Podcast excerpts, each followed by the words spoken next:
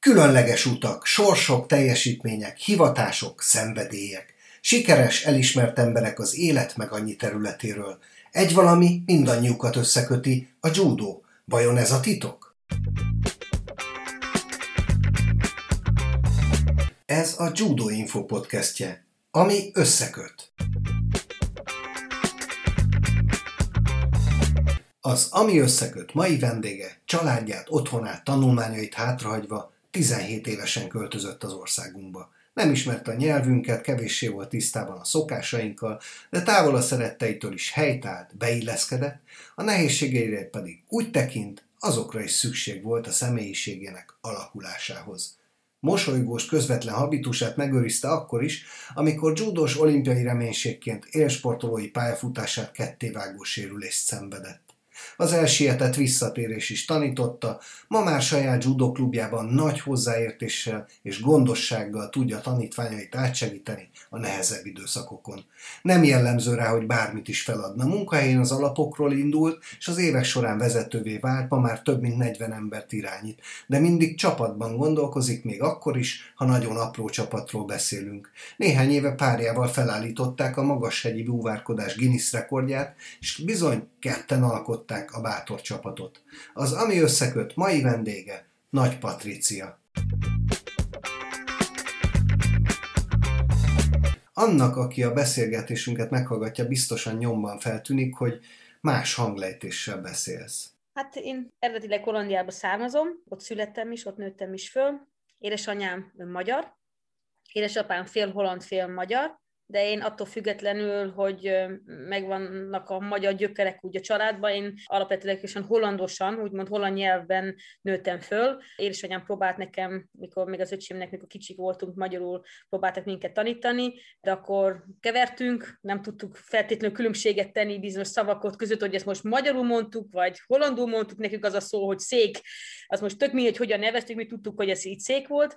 Édesanyámat behívták az óvodába, és azt mondtak, hogy hát a, a a kislány olyan szavakat használ, amelyeket nem ismerjük, és talán jobb lenne, ha először hollandul tanulna meg, és akkor édesanyám nagyon megijedt, mi egyedül külföldiek voltunk, akkor úgymond külföldiek ebbe az iskolába, és akkor kicsit megijedt, és akkor mondta, jó, akkor először tanuljuk meg hollandul, és akkor majd, ha kicsit nagyobbak a, gyerekek, akkor átváltuk magyarra, de ez valahogyan sose igazán jött, bár minden nyáron itt Magyarországon voltunk a nagyszüleimnél, de valójában mindig ott volt anyám, édesanyám, ő mindig fordított, mindig, és kisgyerekként ez teljesen másik világ volt. Ott megtanultuk nyáron 30-40 szót, azt használtuk ilyen napon, mindenki megért, nem volt ez a gátlás, mint most, hogy, hogy hogyan fejezem ki magamat, vagy, vagy mit, mit, hogyan is mondjak meg, ez sokkal lazább volt akkor, és akkor minden nyáron szépen egy középfok magyar nyelvtanfolyamon átmentem, azt majd a következő nyára szépen elfelejtettem, és így ment ez újra meg újra.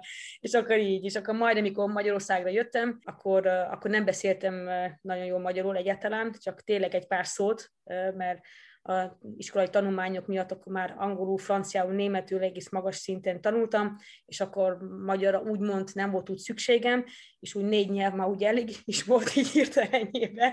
És akkor, amikor Magyarországra költöztem, akkor, és a magyar válogatott képviseltem, akkor úgy éreztem, hogy, hogy azért kutya kötelességem magyarul minden jobban megtanulni, ha már Magyarországot képviseljek, akkor legyen az is egy, egy, egy fontos lépés az életembe. És akkor hát ezen a szinten vagyok most, mint amit most hallasz. No, de ne rohanjunk ennyire előre. Elárulod, hogy hogy mondják a nevedet Hollandiában? Hát az én nevem, ugye fordítva mondják, ugye a Hollandiában az én barátaim vagy a családom, mert mindenki úgy mondja, hogy Patricia Nahi, az, a, az, a, az én holland nevem, úgymond, hát magyarul ugye Nagy Patricia, mert teljesen más. No. Ugyanaz, de mégis más. Említetted, hogy Magyarországra költöztél. A Judo Inside adatbázisában találtam 1994-ből két érdekes adatot. Májusban Hollandiában az ifjúsági bajnokságon szereztél ezüstérmet, és ugyanabban az évben ősszel már megnyerted a magyar junior bajnokságot. Én nagyon fiatal voltam, hát akkor voltam 17 éves körül, akkor én még nagyon vadul cselgánsoztam, iskolába jártam, Hollandiában azért icipicit más a modell, még a struktúra, mint, mint itt Magyarországon. Kaptam egy meghívást, hogy Magyarországon jöjjek judozni. Én akkor voltam 17, majdnem 18, és akkor így mond anyamékkal, megvan ez a, ez a hivatalos, mindig a kanapén le kell ülni, sok ez meg kell beszélni, típusú beszélgetés, amit gyerekként azért mindig nehezen éltem meg, hogy a, a kanapés beszélgetés lesz és akkor volt az, hogy feljött ez a lehetőség, hogy akkor én, én Magyarországra jöjjek meghívás alapon dzsúrozni, és akkor ez viszont át kellett beszélni. Hát én nagyon fiatal voltam, én már akkor főiskolába jártam, hogy kicsit más a, a rendszer, és akkor most mi legyen, nem beszélek úgy magyarul, ott leszek egyedül, mi lesz az iskoláda, Pati, hol fogsz edzeni, hol fogsz lakni, hogy, hogy lesz ez az egész dolog és akkor hát túl sok időt nem adták azért a, a döntésre, mert a magyar bajnokság ez nagyon hamar jött, és azt mondtak, hogy ha a magyar csapat tagja szeretnék lenni, akkor ezt a magyar bajnokságot meg kell nyernem,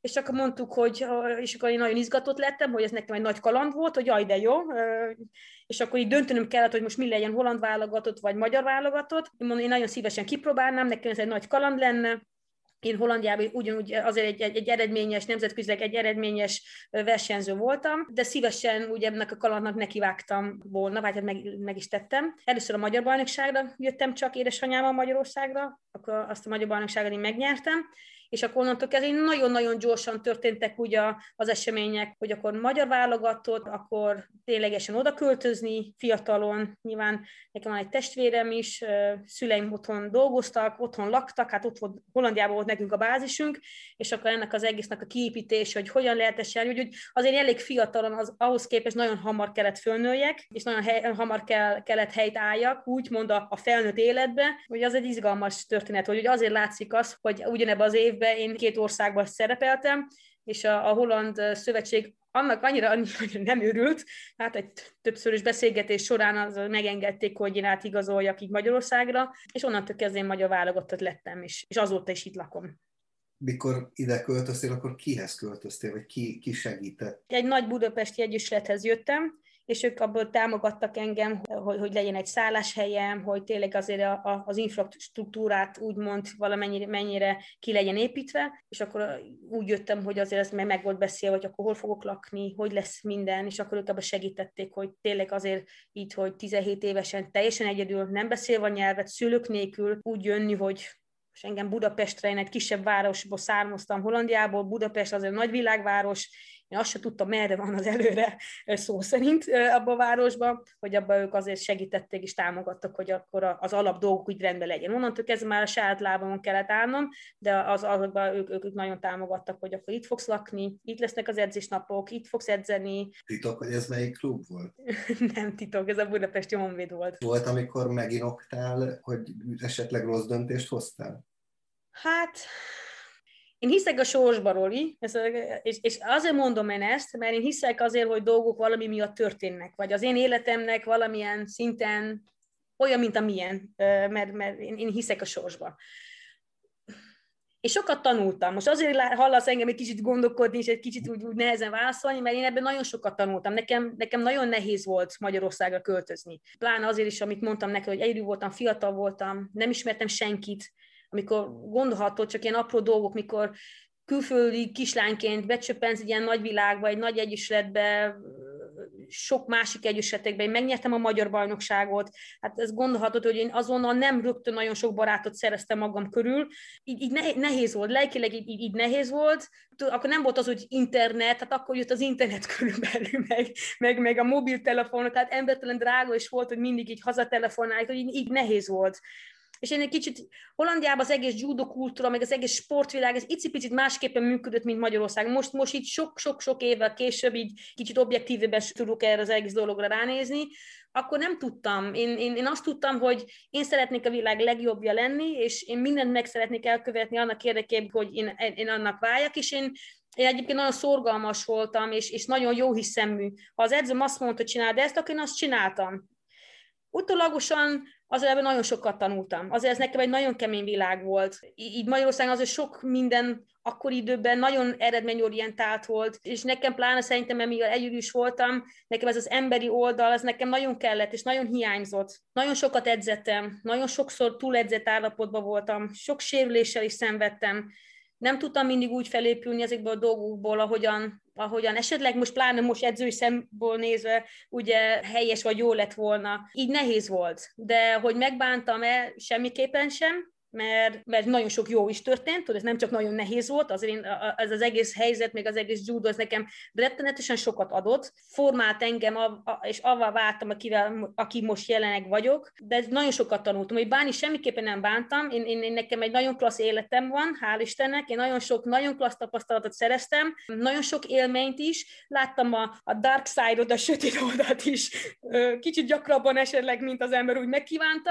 de, de minden esetre bánni nem bántam. Hogy tanultam ebből sokat, az viszont az biztos, edzőként másképpen is csinálnék dolgokat, az is biztos, de bánni nem bántam. Szerintem mindennek, még akkor is, ha néha kicsit magas árat fizettem érte, talán úgy kellett történni, mint ahogyan történt. Amikor ide költöztél, az iskolát abba hagytad teljesen, vagy itt egy másik iskolát kezdtél? Hát mikor én jöttem ide, akkor én abba hagytam Hollandiába, mert ott viszont nem támogattak azt, hogy én távoktatásból ezt, ezt, ezt megoldjam. Akkor harmadéves főiskolába, vagy főiskolás voltam. Ilyen nemzetközi kommunikációs, logisztikai irányba tanultam. Nekem furcsa volt, amikor jöttem, hogy hát akkor most nem tanulok, hogy ez hogy van. Napi kettőt edzek, és akkor ennyi? Ennyi az életem? Most hogy van ez? Vagy hogy áll össze ez a dolog, és akkor így mentem az edzőmhoz, hogy én viszont szeretnék tanulni, számomra ez fontos szeretnénk, szeretnénk fejlődni, de mivel úgy nem beszéltem úgy angolul vagy magyarul, akkor nekem ilyen magyar iskolákba belecsöppeni nagyon nehéz volt. És mivel a iskolarendszer egy kicsit más még volt, tudod, hogy nagyon nehéz volt egy olyan iskolát találni, ahova én angolul akár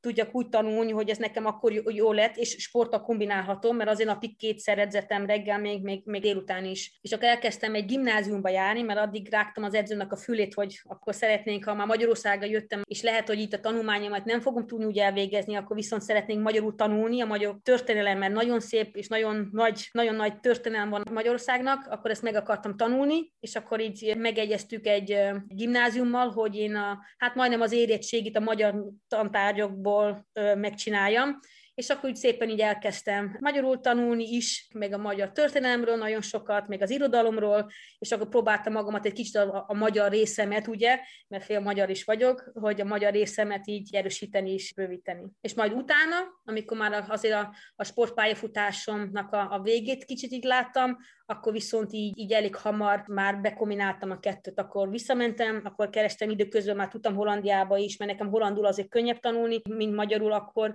és akkor én viszont egy távoktatásba lediplomáztam a, a főiskoláról, már kicsit készül az is, hogy megvan a topsport karrier, de magán, mint magánként, majd topsport után legyen is, amire én vissza tudok nyúlni hogy ne teljesen egy ilyen nagy lyukba belessek. Már pályafutásod végére értél, pedig még az, az elég vagyunk. Említetted, hogy a magyar judo kultúra az más volt, mint a holland, de gondolom egy csomó minden más volt ebben az országban, mint otthon, vagy nem tudom, hogy mondod. Hát most már nekem Magyarország otthon, már, de igen. Szóval mik voltak azok a dolgok, amikre nagyon rácsodálkoztam, vagy ami nagyon rossz volt, vagy ami nagyon jó volt? Mások itt az emberek, mint Hollandiában? Mások. A hollandok azért úgy nagyon direktek, nagyon szívük, szájuk, és nekem az meg kellett tanulnom, hogy, hogy, hogy ez így, így azért kicsit finomabban kell, vagy kicsit másképpen kell magadat kifejezni. Meg kellett szoknom, mert, mert a hollandok tényleg úgy mondják, és ezzel nem sértődik meg senki, vagy nem bántod meg senkit ezzel.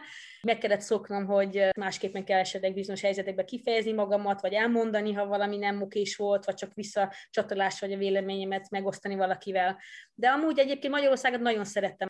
Nekem ilyen nagyon kedves élményeim vannak még, amikor még a nagy nagy áruházok nem voltak úgy annyira élen, és, és a boltok még mindig ilyen kis, kis házakban voltak, és egy pult volt, és mindent kérned kellett, és én nem tudtam, hogy fogkrémet, vagy testápoló, vagy tusfürdőt, hogy hogy mondjam ki, és, és ezeket a műsorokat, amit ott az eladóval megcsináltuk, hogy nekem legyen meg mondjuk csak a tisztálkodási szükségletem, hogy ott meg tudjam vásárolni, ezek ilyen a mai napig még azért ilyen nagyon vicces momentumok, vagy amikor piacra mentem, és én nagyon sokáig azért hallás alapúan tanultam meg magyarul, és amikor valaki nem fejezte ki magát szépen, vagy nem artikuláltuk szépen, most egy ilyen vicces pillanatot mondva, mentem a piacra, és akkor mondtam a piac piacos hölgynek, hogy szeretnék egy fél kiló ringyót kérni.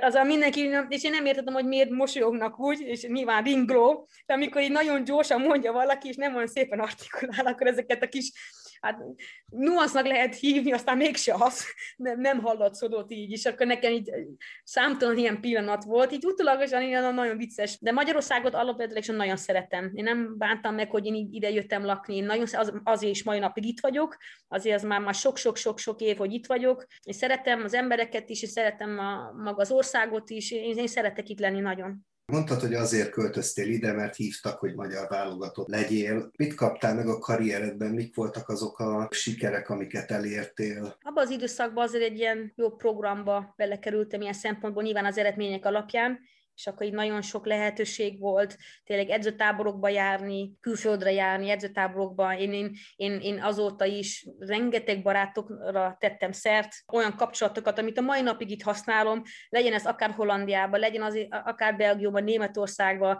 portugálokkal, brazilokkal, argentinokkal, olaszokkal, szlovénokkal, olyan kapcsolati rendszerem alakult ki a mai napig, úgy, hogy azok az emberekkel mi egyébként a szőnyegen egymásnak nekiestünk, és, és a mai napig egymást támogatjuk, mi itt a saját egyesületünket is nézve nagyon sokat kimegyünk külföldre, ugye ha a helyzet így megengedi, most azért ez egy kicsit be van fagyasztva, mi ezeket a kapcsolatokat mai napig így, így megvannak, és ezek így jó, jó, jó dolgok nagyon.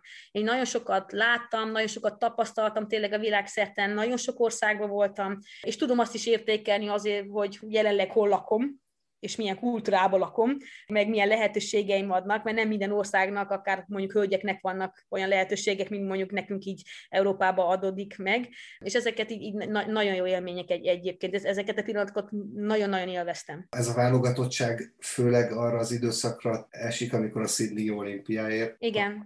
Neked ez hogy sikerült, hogy állt? Tehát voltak akkor azért világkupa érmeid, jó eredményeid, sérülések? Igen. Igen, én szerintem én mondhatom azt, hogy akkor volt pont a Sydney, el, Sydney olimpia előtt nekem volt az, a, az az év, amikor én, én mondhatom azt, hogy szerintem egészen sikeres voltam. Mit tudom én, én kimentem, akkoriban úgy hívtuk, hogy A-kategóriások, még B-kategóriások versenyek, más volt ott is a rendszer, még a nevezés, és én ott azért döntős voltam, bronzérmes, pontszerző voltam, azért én, én 57 kilóba azért olyan valaki voltam, akivel azért számolni kellett, hogy ez nem az volt, hogy na, jön a magyar lány, és akkor tudták jó, hogy hú, jön a magyar lány, akkor küzdeni kell vele, mert ez a kislány azért az oda fogja tenni magát, mert nagyon...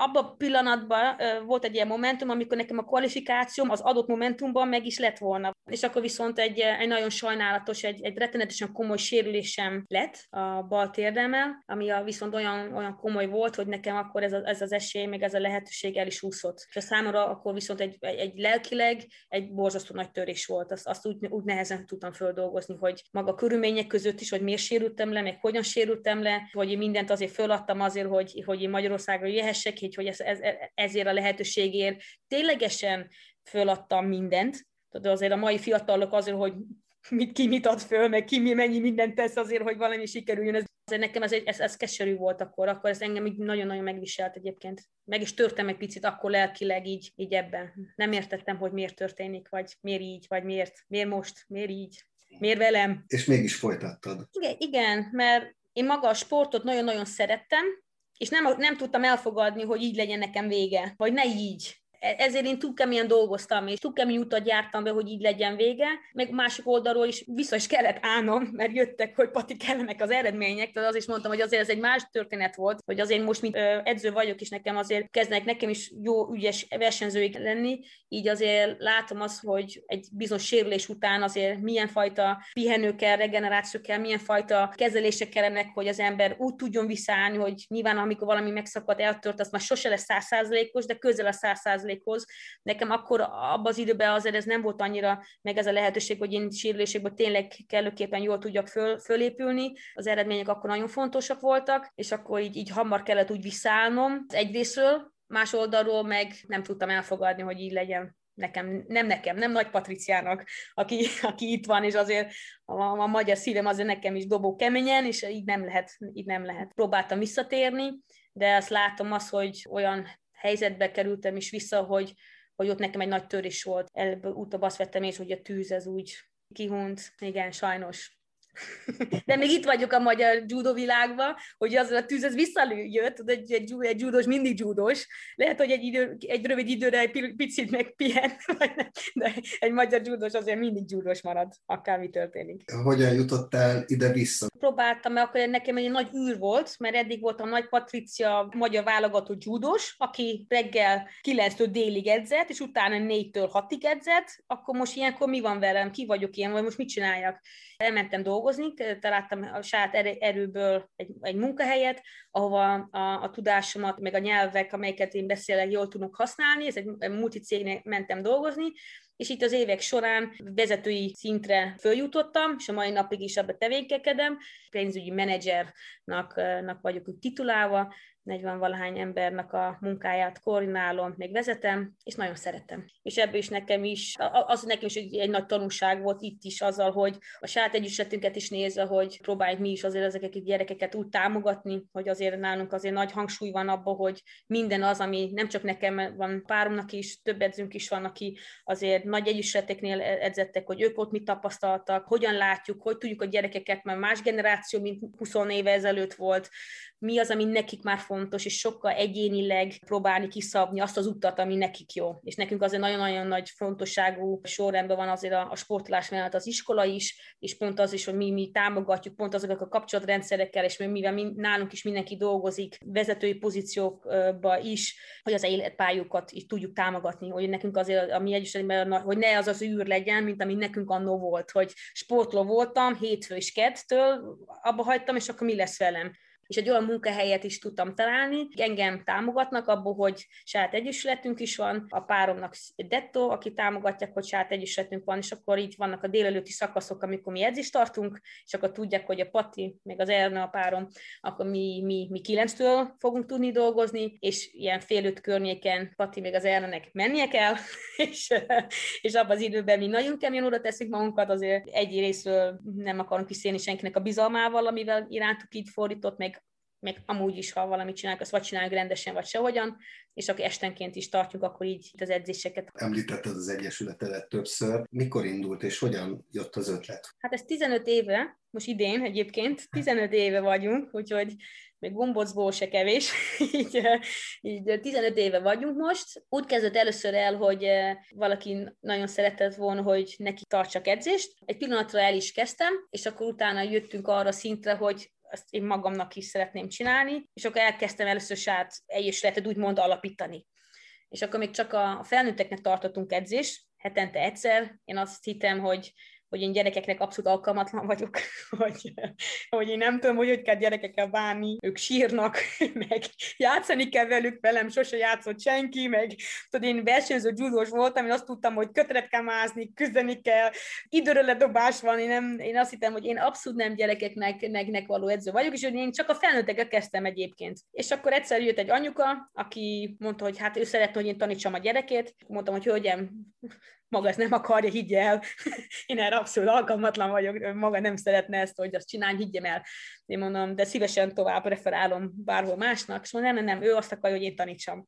És akkor a hölgy kézele annyira kitartó volt, hogy, hogy itt hetek, hónapokkal később, így jött egy tízfős anyukás tábbal, szó szerint, és beállítottak az egyesületembe, azt mondja, Patricia, most nincs kifogásolt, azt mondja, itt van egy egész csapat, 11-12 gyerekkel vagyunk most itt, itt van az összes szülő, és mi azt szeretnénk, hogy te tartsál neki edzést.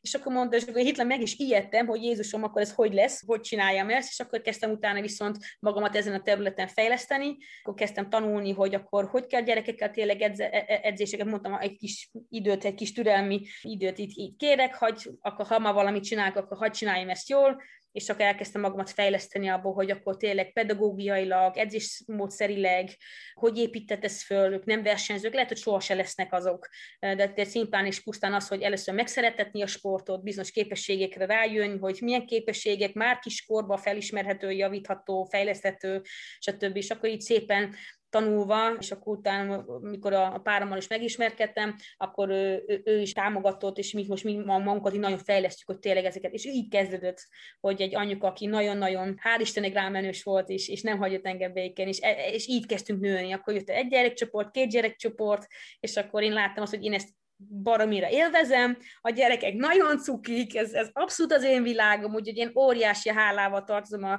az anyukának a mai napig, mert ha ő akkor nem lett volna ilyen kitartó, mert ez szerintem az a legjobb szó, akkor lehet, hogy a mai napig akkor nem tartottam volna valószínűleg gyerekeknek edzés, és akkor nekem nem lettek volna azok a klassz élmények, ami, ami, ami most viszont a gyerekek által kapom meg, hiszen ez már róluk szól, már, már nem rólam amikor majd hallgatják a hallgatók ezt a beszélgetést, ők nem tudják, hogy mi azon a napon beszélgettünk, amikor az egyik tanítványod egy felnőtt olimpiai kvalifikációs versenyen helyezést érte, nagyon szépen szerepelt, Szeredás Botondról beszélünk. Uh-huh. Ő is a kezeid alatt formálódott? Igen, ő, ő volt még a, az első csapatka, amit így kezdtünk itt építeni. Ő volt a, az egyik fiú, mert vannak többen még, aki abban a csapatból még mai napig, és akkor már szegény ő még nagyon fiatal, de az is már nem tegnap volt, az se, ez már 13 éve, és én még csak 20, most akkor elgondolom, hogy, hogy így, így nagy évszámokról beszélünk, de és ő ebből a kis csapatból ő fejlődött ebből ki, és a mai napig így nagyon szép eredményeket ér el, és, és ma is itt teljesített Prágába itt a, az első felnőtt versenyén, és, és ahol egy, szerintem nagyon ügyesen egy, egy, egy szép judóval egy hetedik helyezetet ért el, és szépen fejlesztjük őt is tovább, hogy vannak, voltak jó dolgok, voltak dolgocskák, amit fejleszteni kell, vagy figyelni kell, és akkor szépen az ő pályafutását építjük így tovább. Mi a célod ezekkel a srácokkal? Én, és lehet, hogy így egy kicsit ez a, ez a holland mentalitás jött bennem, nekem, meg, meg minden edzőnknek, ami, a, aki nálunk van, nekünk az a cél, hogy a, ami a gyerekeknek a cél. És szerintem ebben mi talán lehet, hogy kicsit mások vagyunk, mint mások. Én nem szeretnék presszionálni senkit, hogy neked versenyzsúdusnak kell lenni, és ha viszont az vagy, akkor, akkor te csak nyerhetsz, te csak a legjobb lehetsz, hanem, hanem mi minden egyes csoportunknak, minden egyes gyerekünknek megvan az, hogy ő mit szeretne, neki mi a fontos. És én úgy érzem, hogy nekünk az a feladatunk, hogy őket ebbe a folyamatba, ebbe a hosszú útba támogassunk, és ezt a, szeret, a szeretetet, amit a sport iránt, még a célja iránt legyen, hogy ezt fenntartsuk és támogatjuk. Hogyha a, most ebben az esetben a botonnak az a célja, hogy olimpiára szeretne készülni, így mi, mi válszélessége mellett állunk, és mindent megteszünk, hogy ő ebbe az útjába tudjuk támogatni. És ha nehéz időszakja van, akkor azért vagyunk mellette. Ha még ügyes volt nagyon, és óriási sikereket ért el, akkor azért vagyunk mellette, mert, mert ezt az ör- örömöt és sikert ugyanúgy úgy fontos megosztani egymással, meg, meg megélni, ugye? Mert sokszor ez néha elfelejtjük megélni ezeket a nagyon jó pillanatokat, hogy ugye így, mint válasz a kérdésedre, a gyerekek szabják ki, hogy mi a céljuk, és mi próbáljunk mindent megtenni, hogy azt a cél, akár is még legyen az, hogy ezt el tudja írni. Igaz, ez mondjuk felnőttekre, és vannak felnőtt tanítványaid is? Vannak, abszolút, és, és vannak olyanok, akik azon jönnek, hogy fia Patricia, vagy fia Ernő, én szeretnénk lefogyni, vagy én szeretnék egy tök jó állaképesség, akkor, akkor ő neki az lesz. Ha ő azt mondja, hogy ő szeretne esetleg mastersbe elkezdeni versenyezni, akkor mi ebből őt abba támogatjuk, és azt mondjuk, hogy jó, viszont ha megvannak a célok, és nyilván minél komolyabbak a célok, akkor viszont nekünk itt az egyesületünk belül egy nagyon komoly, vagy egy összerakott terv, ez nem ilyen adhok módon történik, hogy akkor na most akkor csináld ezt, ja, tudod, mi mégis csináld azt, akkor megvan az, hogy ha te ezt szeretnéd, akkor van egy kiépített út, amit mi, mi javasoljunk, hogy, hogy ez érdemes talán követni, hogy ezt a célt így elért, és akkor mi ezt így csináljunk. Hogy a felnőtteknek is, akár valaki verseny szeretne lenni, vagy csak szimplán egy tök jó hangulatú társasághoz szeretne tartozni, tehát az is egy cél, akkor mi, mi ahhoz alkalmazkodunk. És ha valaki szeretne hozzátok csatlakozni, akkor hova menjen? Hát akkor hívjon föl. akkor írjon fel, hogy telefonon megismerkedjünk, mert nekem fontos, hogy mindig, amikor valaki jön, személyesen először megismerkedjem, és akkor a Újpesten van nekünk, pont a 13. kerület és Újpesti határnál van nekünk az egyesületünk, a Kellner Ferenc Sportközpontban, ezért olyan nagy boxterem van leginkább, és akkor ebben a boxteremben van nekünk egy 100, majdnem 160 négyzetméteres, nagyon szép kitatamizolt termünk, és akkor oda jöhet edzésre mikor egyeztettünk, hogy milyen témákról beszélnék, akkor volt egy olyan téma, ami nagyon nem ez a terület. A búvárkodás. A búvárkodás. Igen. Mégis mi ez, és hogyan került az életedbe? Gondoltad-e valaha, hogy ez például egy ilyen fontos szerepet fog játszani? Nem Az a rövid válasz a kérdésedre. Nem, abszolút nem. Hát most gondolj vele, Roland, én, én Hollandiába származom, én ez a tengerszint alatt van, gondolhatod, és akkor megismerkedtem jelenlegi páromat, sok jelmevel, aki finoman ugye, ilyen fél év randizás is, és utána itt kérdezte, hogy fia Pati, van esetleg kedved elmenni velem egy kicsit túrázni? Mondom, hogy ne, hát én ez nagyon élvezem, én tudtam, hogy ő búvárkodik, és ilyen, ilyen szabad búvár is, és hogy ő neki ezeket a túrák, meg hegymászol, ez neki egy kis szemem, de ez csak úgy, úgy csak a felszínét karcoltuk ennek azoknak a beszélgetésekbe. Csak elmentük egy túrára, ami a, a dobogókő volt, ez volt akkor az életem legmagasabb pontját, amit akkor vele elértem, és akkor kérdezte, hogy, hogy nincs-e kedvem elmenni a Himalájára. Hát az gondolatod, hogy hát ez leállt körülbelül a légzésem is közben, ám a Himaláján, mondom, ne hüskedj át, hogy, hogy. És akkor ugyanúgy, mint az edzés, még a sportolás közben, akkor meg volt egy ilyen kis terveske, hogy erre hogyan készülünk föl. És akkor először csak szimplán ilyen túrázás indult így el, és akkor elmentünk a Mont Blancra, Himalájákra, az Alpokba, és akkor szépen elmentük így a túrácskánkat úgy megcsinálni, ami azért ilyen 5000-6000 méter környéken így mozgott, és akkor egyébként, amikor az ember így ott van, akkor, akkor maga a természet, ez, ez, ez, ez gyönyörű. Ez, ez, ez olyan világ, ami elmondani se tudom, hogy menj, a Discovery channel látod, de ez teljesen más, amikor ott vagy, és ezeket látod, és akkor ő már, ő már rég kiszemezte, de azért viszont óvatosan itt, itt csöppegtette nekem, és akkor nagyon sok ilyen kis hegyi tavak, hát kicsi, né, néhányuk, azért jó, jó nagyok, és tavakat látod, és akkor mondta hogy hú, hát ő, ő neki az egy nagy-nagy-nagy cél lenne, hogyha ő buvárkodhatna ilyen, ilyen, ezekbe a tavakba, és akkor ki is derítettük, hogy akkor a világrekord az 5000 valány 100 méter környéken volt, és akkor mondtuk, hogy na, akkor följött az ő sportolói, sportolói mentalitása, az enyém is, és akkor mondtuk, hogy jó, akkor döntsük meg.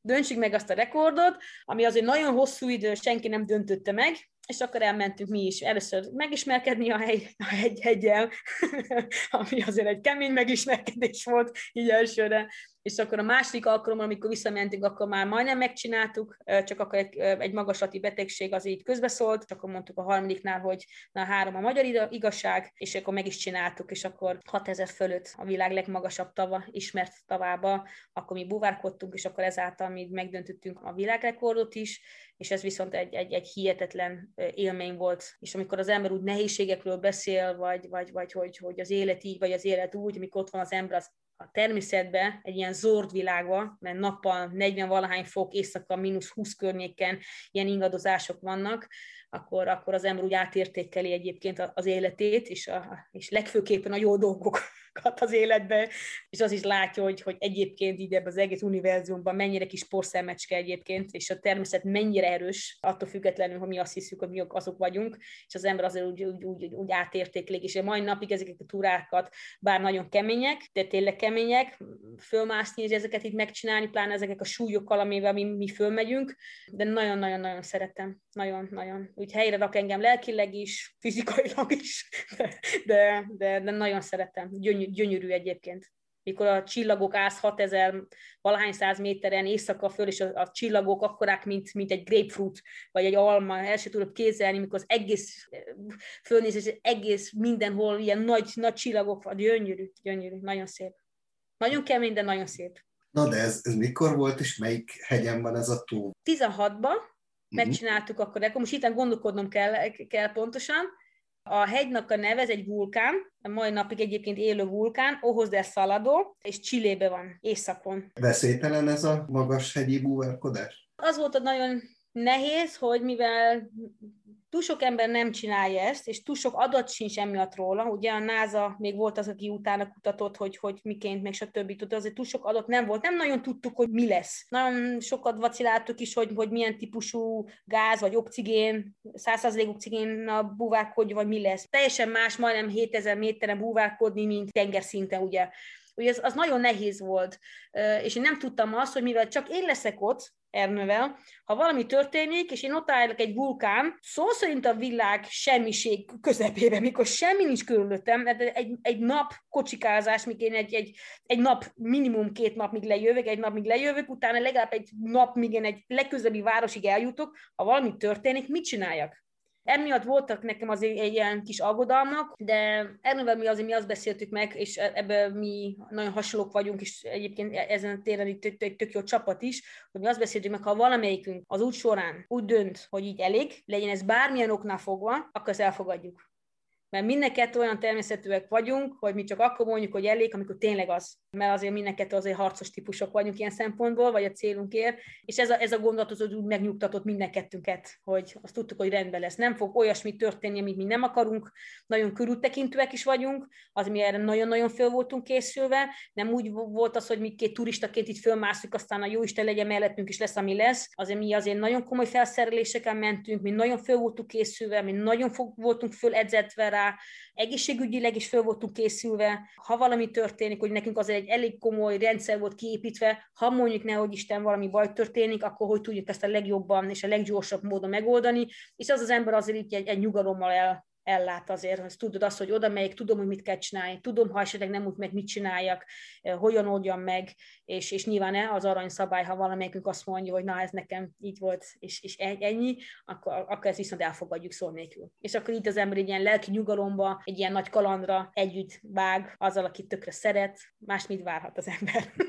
Milyen követelményei voltak ennek a rekordnak? A Guinness azért az elején azért kicsit ilyen irreális elvárásokat tett föl, ilyen szempontból, hogy elkezdték mondani, hogy milyen mélyre kell lemenni, mondtuk hát egy tó, ha nincs 15 méter, attól még hivatalosan feltő, vagy tehát 30 méter mély, vagy valami attól még tó, vagy tónak van egy kritérium, hogy mit nevezünk tónak, nem biztos, hogy ott most 15 vagy 30 méter mély a, mély a tó. Mondtak, hogy jó, akkor vigyünk egy fölfújható pencét, és akkor ott csináljuk, mondom, uram, az hát gondolja már végig, hogy mivel töltöm, vagy meg, meg akkor ilyen ideálisan válik az egész, nem, nem medencébe akarunk mi buvárkodni, hanem nyilván a, a hegyi tóba. Így akkor ők is átláttak, hogy hely, az, azért, mert azért nekik se volt akkor, akkor a tudását körül, hogy akkor mi minőségű rekordnak, vagy hogy tudod ezt mérni, és akkor viszont egy, egy rendszer alakították ki, hogy akkor viszont ezeknek meg kell felelni, és az nem volt annyira feltétlenül az, hogy időkorlát, vagy mélységkorlát, mert nyilván az adottságok maga megadott, tudod, ezen mi nem tudunk változtatni, ezeknek a meg,